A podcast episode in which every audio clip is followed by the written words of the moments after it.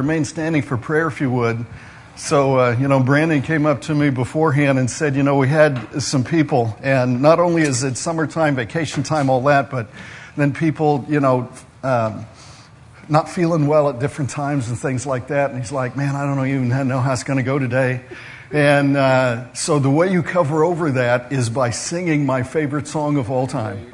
And that's The Blood Will Never Lose Its Power. And, you know, I don't know how many of you ever followed Andraé Crouch back in the day, but, you know, he did a Live in London album. He did a live, and that gives me an idea about the next time we do that song. But you and I, we'll, we'll get together. We'll talk about that. And, uh, huh? We going to London? No, we're not going to London. Uh, unless we do it virtually, and uh, we could do that, I guess.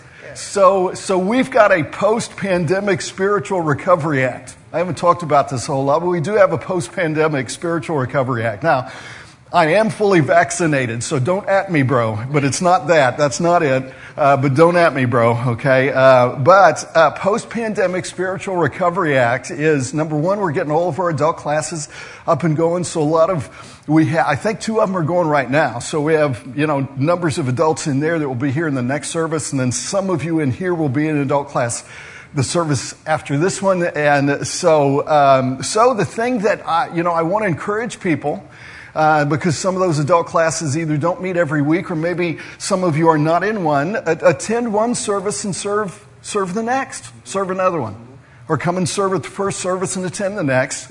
And we had a, you know, really neat. Tom Brockmeyer was telling me last week, three guys just came up out of the blue and said, Hey, how can I help?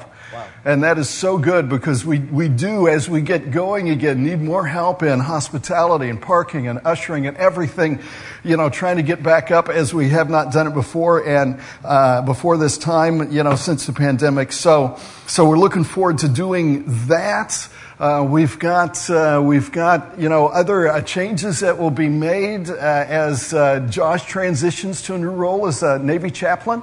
And his class, uh, I think, is going to be probably starting September 19th.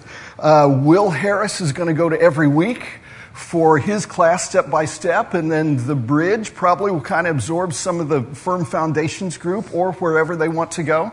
And so we got some exciting changes coming up. And the last thing, harvest teams. So harvest teams is our small groups focused on evangelism, evangelistic activity. So it is especially for those of you that may feel like you're not really good at evangelism, not evangelist at heart. So there's small groups, 10 to 12 people, and meet every month and just, just, just talk about who is in your orbit, who is in your world. Not, not to necessarily add evangel, not to go out and evangelize, you know, cold turkey, but to simply add evangelism to your life as it is. And so, so we've got latest report I heard, I think over the last couple of weeks, probably more than 60 people have met in the particular groups that we're meeting. And uh, we're now up to, I think, uh, what was the number? We're up to 206 family and friends who are being prayed for. So you get in these groups, they meet once a month, become part of their text group uh, and you text each other and say, hey, I'm, you know, having lunch with so and so. You guys pray. Maybe God open a door. Uh, that type thing. So I, am really, you know, praise the Lord. I'm excited about that. Hope that you'll get involved in that. And, uh, you know, the other thing that, that is odd that we haven't gotten up to speed. So we don't really have ushers back. And so we haven't really passed the plates. And we do have offering boxes on the wall here and also out in the lobby. And probably, I don't know, maybe now 40% of our offering comes in that way. Most of it comes in online. But since we're not passing a plate to take up the offering, then we haven't been praying for it. You know that? Because that typically is what we do on a Sunday. So, so go ahead and bump elbows with your neighbor. And let's, uh, let's get back to, uh, I don't know, sanctified tradition, I guess I'd say. Father, we come before you today. Lord, I thank you for all that you're doing in your people's lives this summer, Lord, and to prepare us, to get us ready for what you would have to do. Uh, Lord, we trust, we hope, we pray, we trust that as we, the medical conditions get under control as we go on, then, Lord, this can be a fruitful fall for the gospel. And if they do not get under control, then all the more reason for this to be a fruitful fall for the gospel. And so, Lord, we want to prepare ourselves now. We ask that, uh, Lord, you would be preparing our hearts. We pray that you would prepare us for the opportunities of ministry. I ask that you'd bless every person who's going to give today or give this week in support of the ministries of this church and the ministry they have through this church. I ask that you would continue to be blessing them, Lord, as we go on together, for we ask it in Jesus' precious and powerful name. Amen. Thank you. you may be seated in the Lord's presence. If you have your Bible, if you turn to the last book and the last chapter of the Bible, and you know, some Christians don't even believe in the rapture. And by now in Revelation, however, we've seen a rapture four times. Now, they've not all been the rapture of the church. So some of them have been actually, you know, raptures of, of uh, tribulation saints a mid trib rapture and post trib rapture, but there are four pictures of the second coming in the Bible, so actually we've seen the rapture four times. So let's just uh, start our final flyover at that spot. Revelation 4 to 7. There was a picture of the second coming under the seven seals and a statement of the rapture of tribulation saints at chapter 7, verse 14. And then chapters 8 to 11, a picture of the second coming under seven trumpets and a description of the rapture of the two witnesses in chapter 11, verse 12. And then 12 to 14, a picture of the seven angels and another picture of the rapture of tribulation saints, chapter 14, verse 16. And, and then finally, chapters 15 to 19, picture of the seven vials and the statement about those who have been called up to the marriage supper of the Lamb in chapter 19, verse 9. So, in God's calendar app, if, if you could look at God's iPhone, because he would not have an Android, and you could pull up his calendar app, then here's what you would see in terms of coming events the rapture of John the Apostle in chapter 4, verse 1, represented our rapture, the rapture of us, church age saints. So after the rapture, we next see the tribulation saints, the tribulation four times in those chapters 6 through 18. The next event we come across is the second coming in chapter 19. And then finally, we saw the millennium last time in uh, time before last in chapter 20, and the new earth, the new Jerusalem in chapter 21. So, what is the backstory to the marvelous things that we see now in chapter 22? Look on your handout at 1 Corinthians 15, beginning verse 24. Then cometh the end.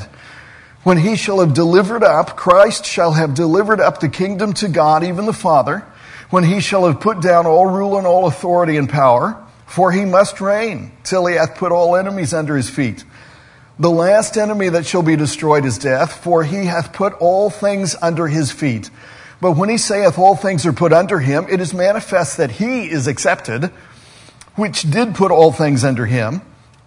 And when all things shall be subdued unto him, then shall the Son also himself be subject unto him that put all things under him, that God may be all in all. So here's our thesis for today's study. When you get saved, you are caught up into something beyond you because you are caught up into a cosmic relationship between the Father and the Son. There is a dynamic love relationship between Father and Son because God is love. So when you get saved by being born again, you are caught up into that. So families exist because in their ideal state, they picture the relationships which already exist within the Trinity, within God as the creator of the universe. And since the fall of Lucifer, the Father has placed all things under the Son. Now, this is hard for us to grasp because being human beings, we tend to think, you know, in a binary way. It's either on or off, black or white, and, and, and in a linear fashion. And no one thinks two thoughts simultaneously. I mean, even if you're schizophrenic, you don't think those things simultaneously, but you think multiple things at different times.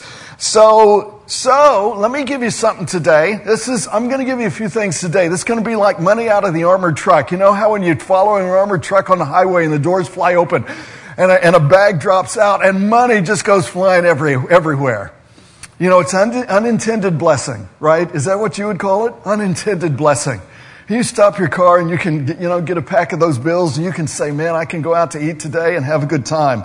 Okay, well, I understand I am not a good preacher. And the reason I'm, I'm you know, one of the reasons I'm not a good preacher is that a lot of times I get so excited about preaching or the passage I'm preaching about that some of what I give you is like, like money falling out of the back of the armored truck. And I know that good good preaching, good homiletical instruction might say. I know some people who say you should only communicate one thing. Every time you preach, you just communicate one thing. And I'm like, man, how can I do that? I will lose all the ADHD people. I'll, I'll, lose all the ADHD people in my congregation. I just, I mean, I can't do that. I mean, then I would kind of have a dumbed down group that can only handle one you know, that's like going out to dinner and there's only one thing on the plate and that's all you eat. I can't understand that. So I, but I do know that it's, you know, sometimes it's, it's like coming in and, and okay, here, let me give you some money out the back of the armored truck right now. Let me give you something on the names of God because being God means that Elohim stands outside of time and creation and time and creation exists only within himself. That's one of his three primary names. Second one, Jehovah, means that God appears to the people he has created in his image. He manifests himself in the Old Testament, the angel of the Lord, obviously uh, Jesus Christ. And third, it means the Spirit. The Holy Spirit is available to execute his will as Lord Adonai through imperfect human beings. So, within the nature of the one true God, there are three eternal persons in divine relationship. The Son brings all things under subjection to himself, which he does in his millennial reign, which we saw in chapter 20. Now, wait, because when you stop and think about it, that dispensation, the millennium, will prove that the problem is not God's provision because the curse is removed from Earth's environment. Her- hereditary influences, bad in- removed through access to the tree of life. And the devil is removed and locked in the abyss. And Jesus himself reigns for a thousand years. And at the end, he does not fail. But finally, the last proof has been given. Humanity fails even with perfect provision and Satan finds rebels at the end willing to follow him and overthrow the rule of God. Then comes the end, as we saw at the close of chapter 20, and Paul talks about in 1 Corinthians 15. Chapter 21 described our eternal abode. And now, chapter 22 describes the eternal state after the kingdom is delivered over to the Father. The Son hands the Father a perfect world because the last enemy, which is death, has now been destroyed. Now, wait, because that's our first point for study. Destroying death as the last enemy does not mean that hell ceases to exist, but it does mean that the entrance is finally sealed. The entrance is fully sealed because every soul's fate is sealed. So the Father handed the, the, the kingdom over to the Son in history, and the defeat of Satan and the redemption of humanity takes place there, and then the Son hands it back to the Father in eternity. Death is destroyed, and now God has accomplished everything Himself in all dimensions, even in our four spatial time limited dimensions. I mean, only a God who is God could do that. And I know all the cult groups of Mormons and Jehovah's Witnesses and others say, well, how could God ever come and limit himself to this and that? Well, you know, my God is so much God, he can do that and still be God. So I don't know, your God is kind of small. My God is really big. So now God can be all and in all, and that sounds supremely grandiose. So what exactly does that mean? Look at verse 1 of Revelation 20, 20 uh, 21. And I saw new heaven and new earth, for the first heaven, the first earth were passed away, and there was no more sea, and the Creator uncreates the creation of this heaven and earth so that sin, which has been inserted by Lucifer's fall, is finally abolished. Sin is systemic. So creation is going to have to be rebooted. Particularly, humanity will have to be rebooted uh, because sin is systemic. And I know that, you know, we, again, we are good Romans. We think in our Roman mindset as Americans that we can always solve the issues of systemic sin in our society. Well, good luck with that because until Jesus gets back, that doesn't mean we shouldn't try. That doesn't mean that we shouldn't make progress. That doesn't mean we should, should not solve the things that we can solve. But it will not be done till Jesus gets back here. So there's a new heaven and a new earth that was created, um, uh, uh, in, you know, and created, recreated in the way that it was intended originally to stay. So we've worked our way back now to Genesis 1 verse 1. Satan, who fell during the gap between verses 1 and 2 in Genesis 1, does not thwart God's original purpose and plan.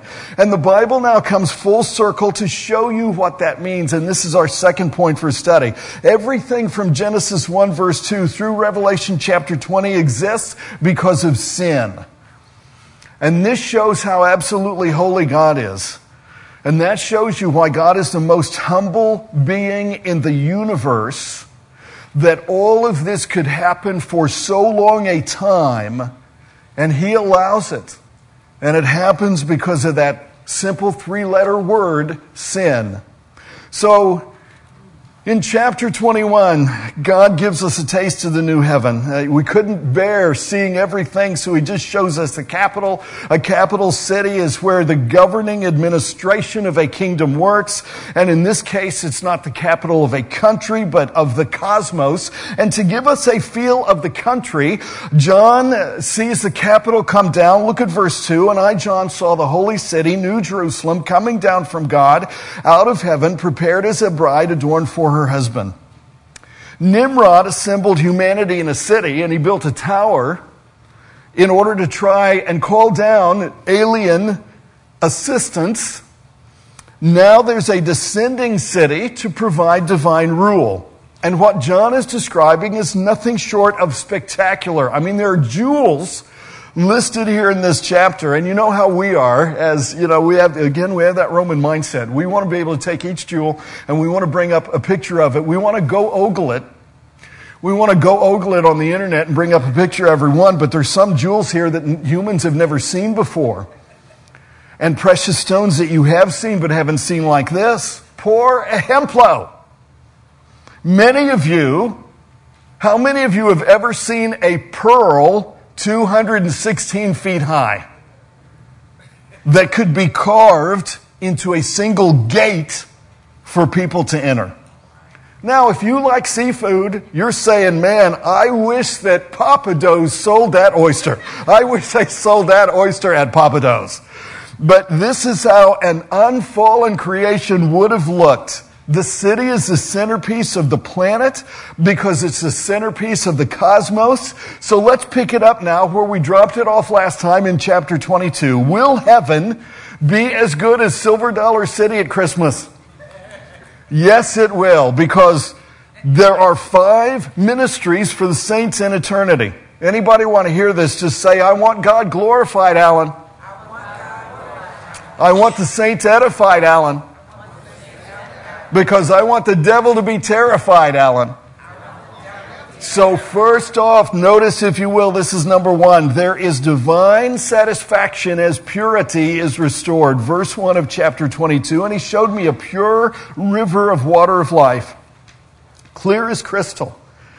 Not like the floods going through Europe and Uh, Arizona and, and other places, out of, proceeding out of the throne of God and of the Lamb. More proofs all throughout the Bible of the deity of Christ. How could you miss it? I mean, here is a shared throne between God and Jesus. We know that water is needed for both the origin and the sustenance of biological life, so the river of life starts right there. But that's not all because second, second number two, there is distinct sufficiency as paradise is restored. Verse two, in the midst of the street of it on either side of the river, was there the tree of life, which bare twelve manner of fruits and yielded her fruit every month, and the leaves of the tree were for the healing of the nations. Now that's kind of crazy because it doesn't talk about any other trees, any other fruits, but it talks about this one tree which is a species apparently because there are many of them, so it's not just like one tree, it's this one species of tree. And we go all the way back now to the Garden of Eden. And after they fell, God did not allow Adam and Eve to eat of this tree of life. They followed Satan's rebellion in eating of the tree of the knowledge of both good and evil. And the reason God prevented the, the way to the tree of life till he removed it from this planet is because had they eaten, they would have been confirmed in their sin and in their unrighteousness. And they would have at that point been just like the angels, which fell, immortal beings, eternally fallen. That was not, God had a plan of redemption in mind. And so this is why God can redeem humanity. Because he barred Adam and Eve in their fallen state from access to the tree of life. And instead he removed them from the garden. He covered them with the skin of an innocent animal sacrifice. But in eternity, there's unrestricted access because the problem of sin has been solved. And we're in the new heaven and the earth, and, and there are still Gentile nations and the raptured church, the body and bride of Christ. We are the new sons of God. So we have glorified resurrection body like the Lord Jesus. We can pass through doors. We can travel at the speed of thought. But these nations, they have natural bodies that have to have energy. So this fruit is for the therapy of the nations to stay whole. So there is a new heaven and a new earth. But on that new earth are the old nations of people who compose the family of God, even though they might not be part of the body of Christ. okay, I'm gonna, I'm gonna hit, hit a road bump now, and the back door is gonna fly open, and a bunch of money's gonna drop out, and it ain't loose change, and you're just gonna have to get whatever you can. So, everyone from Adam to Enoch one part of the family of God, Enoch to Noah, Noah to Abraham, Abraham to Moses, Moses to Jesus, tribulation saints, millennial saints. Those are the seven parts of the family of God. And in the Bible, they are defined by seeing wedding guests, friends of the bridegroom, concubines, virgins, queens, the bride, and the groom. And I, I know we look at it, uh, you know, in our society thinking we're so civilized and we say, well, how come God allowed men to have concubines? How come He allowed them to have concubines then? Which was a monogamous relationship. And, and we ask that question, then all of our society is just shacking up and not having fathers for children. So, okay, concubine had a monogamous relationship, but no inheritance was passed to those children. Okay, well, that's kind of like, that's kind of like Adam to Abraham relationship, no inheritance. And then you got starting with Abraham, no, all my inheritance is going to pass through you guys. So okay, uh, only we, the bride, get the body of Christ, the same body as the bridegroom, who is Jesus. We get the same body he came out of the grave with, but while others do get eternal life, it is in a body like what Adam had before the fall. Last time we saw the great white throne judgment of unbelievers, and they were given a body appropriate to their eternity. But what about the nations at the end of the millennium who did not rebel? Well, they are still earth dwellers. And while there is a sense in which they have glorified earthly bodies like, like Adam before the fall. It is not a glorified heavenly body like the bride of Christ gets, so they have to be maintained.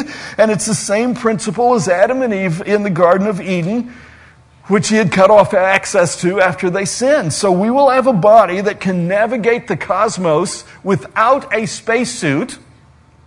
We can function in dual environments for what we need to accomplish for Christ in eternity. But Israel and the nations, they function on the earth in an earth suit which suits their eternity and eternal purpose and is maintained with this fruit. So the river of life on each side has the tree of life. Each month there's a different kind of fruit for a different nutrient. Apparently there are 12 vitamins in the eternal state. So there's distinct sufficiency. But number three, it is not without endowed service as perfection is restored. Verse three, and there shall be no more curse, but the throne of God and of the Lamb shall be in it, and his servants shall serve him. And number four, yeah, intimate sights as position is restored. Verse four, and they shall see his face, and his name shall be in their foreheads. So we will all be active and busy in our spheres and finally, this is number five, we find enlightened sovereignty as perspective is restored, verse five. There shall be no night there, and they shall need no candle, neither light of the sun, for the Lord God giveth them light, and they shall reign forever and ever. You know, God created the sun and the moon for the earth after Lucifer fell. But he will no longer work through those means. He becomes the means himself. Verse 6 And he said unto me, These sayings are faithful and true. And the Lord God of the holy prophets sent his angel to show unto his servants the things which must shortly be done. Behold, I come quickly. Blessed is he that keepeth the sayings of the prophecy of this book. John the apostle is writing the final word of the Bible.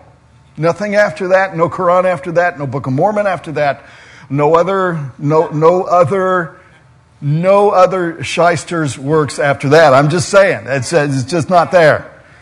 But in order to understand the final word of this book, so the book is the Bible, the words of his prophecy is the book of Revelation, and in order to understand this final word, how to relate to it, how to prepare for it, the Bible ends with four final exhortations. So these are the four final words. These assurances include two words of comfort and two words of caution. The first word of comfort comes from the final angel, and it's this. Number one, the final prophecy of the Savior's sudden return, verse, verse uh, 8. And I, John, saw these things and heard them. And when I had heard and seen, I fell down to worship before the feet of the angel which showed me these things. And he saith unto me, See thou do it not, for I am thy fellow servant and of the brethren of the prophets? I mean, back when you were down on earth, you were created a little lower than us angels, but ain't so now. And, and, and of them which keep the sayings of this book, worship God. You know, we've been kind of talking about prophecy, but here's the thing that everybody misses. The book of Revelation is about worship. It's not about, I mean, it contains prophecy, but it's not about prophecy. It is about worship you know, and not, not the every hair in place type worship. You know, that's why, you know, Brandon was like, man, I don't know, we're missing this person, that person. I don't even know how, how praise is going to go today. And I'm like, no, it all, you know, the Holy Spirit's the one. It always goes good because we're not an every hair in place, place type. I, I'm not an every hair in place type preacher because I no longer have every hair.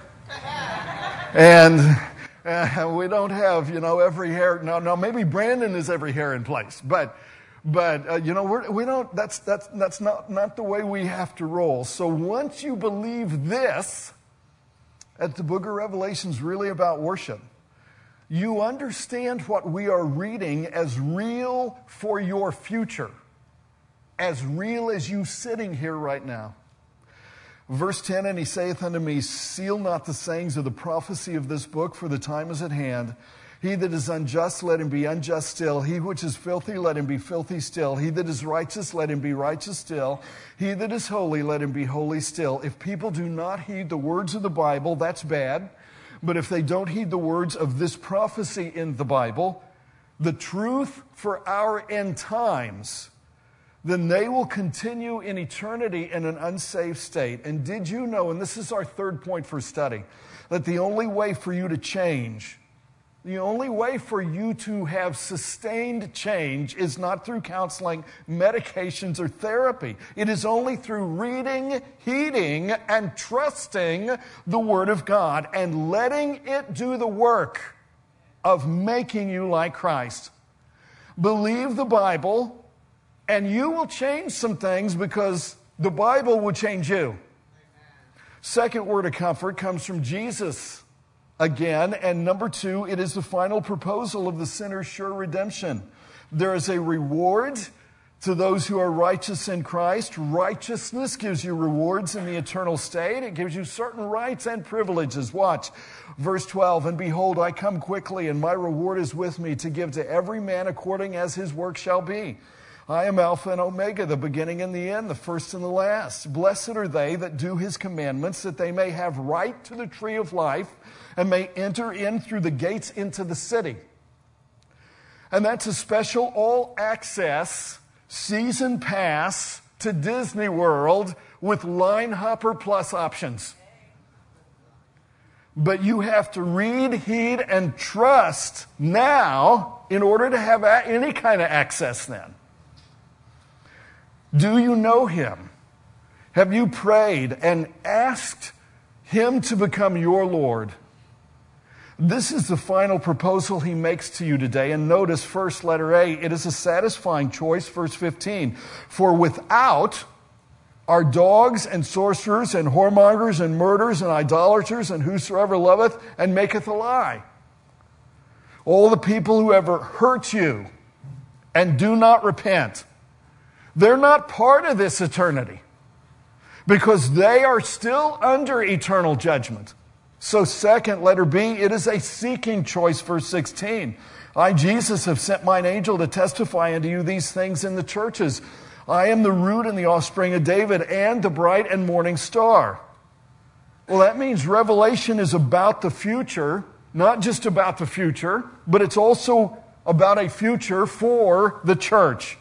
And Jesus may be the sun in the heavens, but he's also the root and the fruit of the ground. And while a root is buried where no one sees it until it starts bearing fruit, a star is placed where everyone observes it. So I make a final proposal to you today, and that's letter C, that it is a saving choice. With all the last things of the last chapter of the last book comes a final wooing appeal because the saving of sinners is the reason for it all. Verse 17. And the Spirit and the bride say, Come. And let him that heareth say, Come. And let him that is athirst come. And whosoever will, let him take of the water of life freely. That spiritually flows to you right now through the words of this book. So the final word is for all comers to become all takers. Jesus and John are ending this prophecy like I end my preaching with an evangelistic invitation open to all who want to be saved.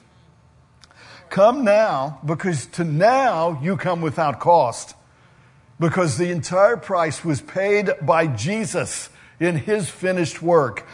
And after two words of comfort, come two final words of caution. Number three, the final prohibition against Scripture's sinful revision. Not only the invitation to salvation must not be tampered with, but the entire scripture must not be changed. Watch verse 18. For I testify unto every man that heareth the words of the prophecy of this book, if any man shall add unto these things, God shall add unto him the plagues that are written in this book. Okay, wait. If you add the Quran after Revelation is finished, you're cursed. If you add the Book of Mormon you are specifically singled out for plagues. And if you believe those false truths in these end times, you will be condemned to go through the tribulation, but that ain't all. Verse 19 If any man shall take away from the words of the book of this prophecy, God shall take away his part out of the book of life and out of the holy city and from the things which are written in this book. Okay, now wait. The prophecy of this book, the Bible, is Revelation. Revelation is the prophecy of this book. But the book of this prophecy is the Bible. Okay, so the book that the prophecy Revelation is contained in is the Bible. So, do you know what every modern translation does to biblical authority? They remove words from your Bible, casting doubt on the biblical authority of the last half of Mark chapter 16, the first half of John chapter 8. Oh, and they, you wouldn't buy their Bible if they totally left it out. So, what they do is they put it in brackets or read the footnote. And they tell you plainly this wasn't part of the Word of God. Now, that's according to the estimation of unsaved scholars who view the Bible skeptically and not believingly. So, so we have made it nearly impossible for you to know the certainty of the words of truth in our generation. So they want you to believe in evolution, not creation.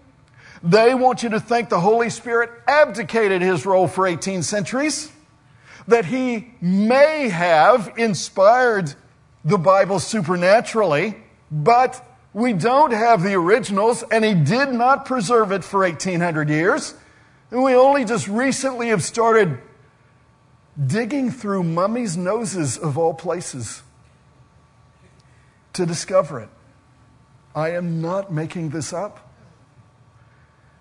Oy vey they want you to view your Bible skeptically, not believingly. You, you know what? You can't remodel the Bible. You cannot renovate Scripture. You cannot add to it or dilute it because, number four, there is a final prayer with the saint's supreme request you say, Alan, I don't agree with you on this Bible thing. I mean, this, this, you are such a minority of a minority. And I know the churches you run with, the groups you run with, Living Faith Fellowship, those churches, I know they believe this. And that's, I know that this, the people who preach at All Church Retreat this week, I know they believe this. And Joe McKay, who will preach here next Sunday, I know he believes this. And I know they believe that. But Alan, I don't, I can't walk with you in that. No problem. Verse 20. He which testifieth these things saith, Surely I come quickly. And then we will find out whether or not I am right in having the same view of Scripture that David had of his Scripture in Psalm 119. And we will find out if God is okay with you accepting an uncertain, relative, and constantly moving definition of Scripture with no biblical authority and make it sound spiritual by saying, well, only God is the authority. And, and yet you accept that idea at the hands of unsaved scholarship. All I say is Revelation 22, verse 20. Amen. Even so, come, Lord Jesus.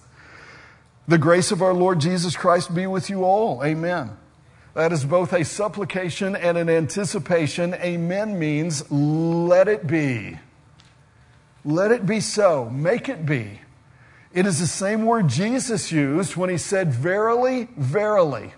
Come, Lord, is the Greek translation of the Aramaic phrase Paul uses in 1 Corinthians 16, Maranatha. Jesus says, I'm coming soon. John says, Verily, Maranatha, Lord Jesus, I'm ready. But are you ready? Are you ready? We took 12 messages for 22 chapters. And the last verse in the Old Testament, the end of Malachi, closes with dreadful words Lest I come and smite the earth with a curse, Malachi 4 6. So until Jesus, the Bible never gets any further than a curse. But the last verse of the new covenant is one of grace. You know, if you want to make yourself cry sometime, Go on YouTube and watch the videos of our servicemen and women who return to their family unexpectedly. And watch the family at the ball game, and they're being honored at the ball game, and then their dad just pops out of the dugout, comes out and hugs them. Or watch the child at school. I mean, apparently Skyping with their parent and thinks they are thousands of miles away. Then her mother steps out from behind the screen. Jesus is coming like that. You think we're Skyping today. You don't know how close he is. I'm not saying he's going to jump out today, but I'm saying he could. We see him in his word We talk to him in prayer, but we are anticipating the day that we see him in person. Every head bowed, every eye closed. Do you long for Jesus to come, or are you uncertain about whether he's coming for you? Some people have no hope, some people have false hope, and some people have an uncertain hope. Well, Jesus is my hope. And I don't want you to leave today without the assurance of hope that you have eternal life in Jesus Christ. If you are not certain that you are saved, would you pray this prayer after me and just take and drink of the water of life so that you will have right to the tree of life? Oh God, I need you. I want the Holy Spirit in my heart right now so that I go to heaven when I die. Thank you, Jesus, for dying for me. Thank you for paying my sin debt with your heart's blood on the cross.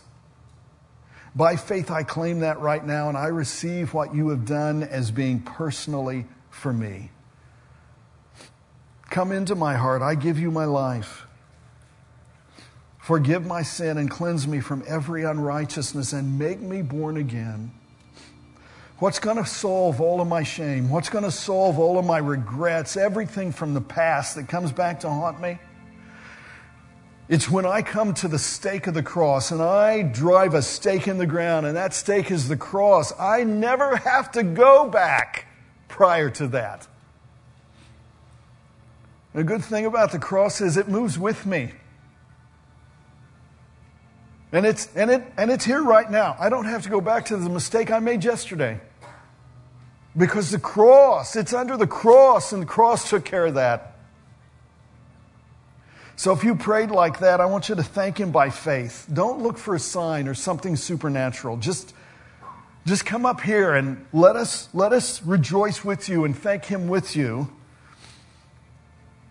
and tell you how to grow in your faith. So we're going to have the praise team sing us out. Go ahead and stand if you would. And, uh, you know, Brandon, can I ask, what had you planned to sing? Uh, whatever you want to sing. Whatever. well, the blood, the blood. The blood. See, that's what I figured. Now, see, some of the, as a matter of fact, quite a few of the praise team on the platform today were not back with us back in the day when on some Sundays the praise gets so good. I just say, come back and do that song again or that chorus again. Uh, you know, just praise team, come back up and do that. That was back when we had a little more time between services and, you know, weren't quite so constricted. So, so let me pull one of those and say, uh, can we sing out today? to no other name. Absolutely. Absolutely. Yeah. I, I guess I shouldn't just ask you. Could we sing out? I mean, uh, uh, uh, and, and, I love the blood is, and that really that's kind of an invitation song. But I'm going to trust this. If you're making a decision today, you made it. You made it already, and you need to let us know. So I'd like to sing out to no other name.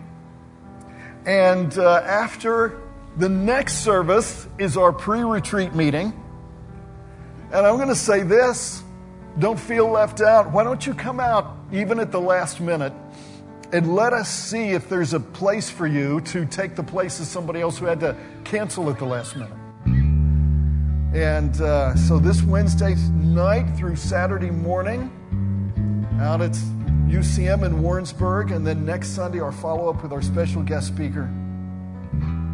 So if you've gotten saved, you've not yet gone all in by proclaiming it in baptism, come up and let us know after we get done with this song because we're going to do baptisms next Sunday.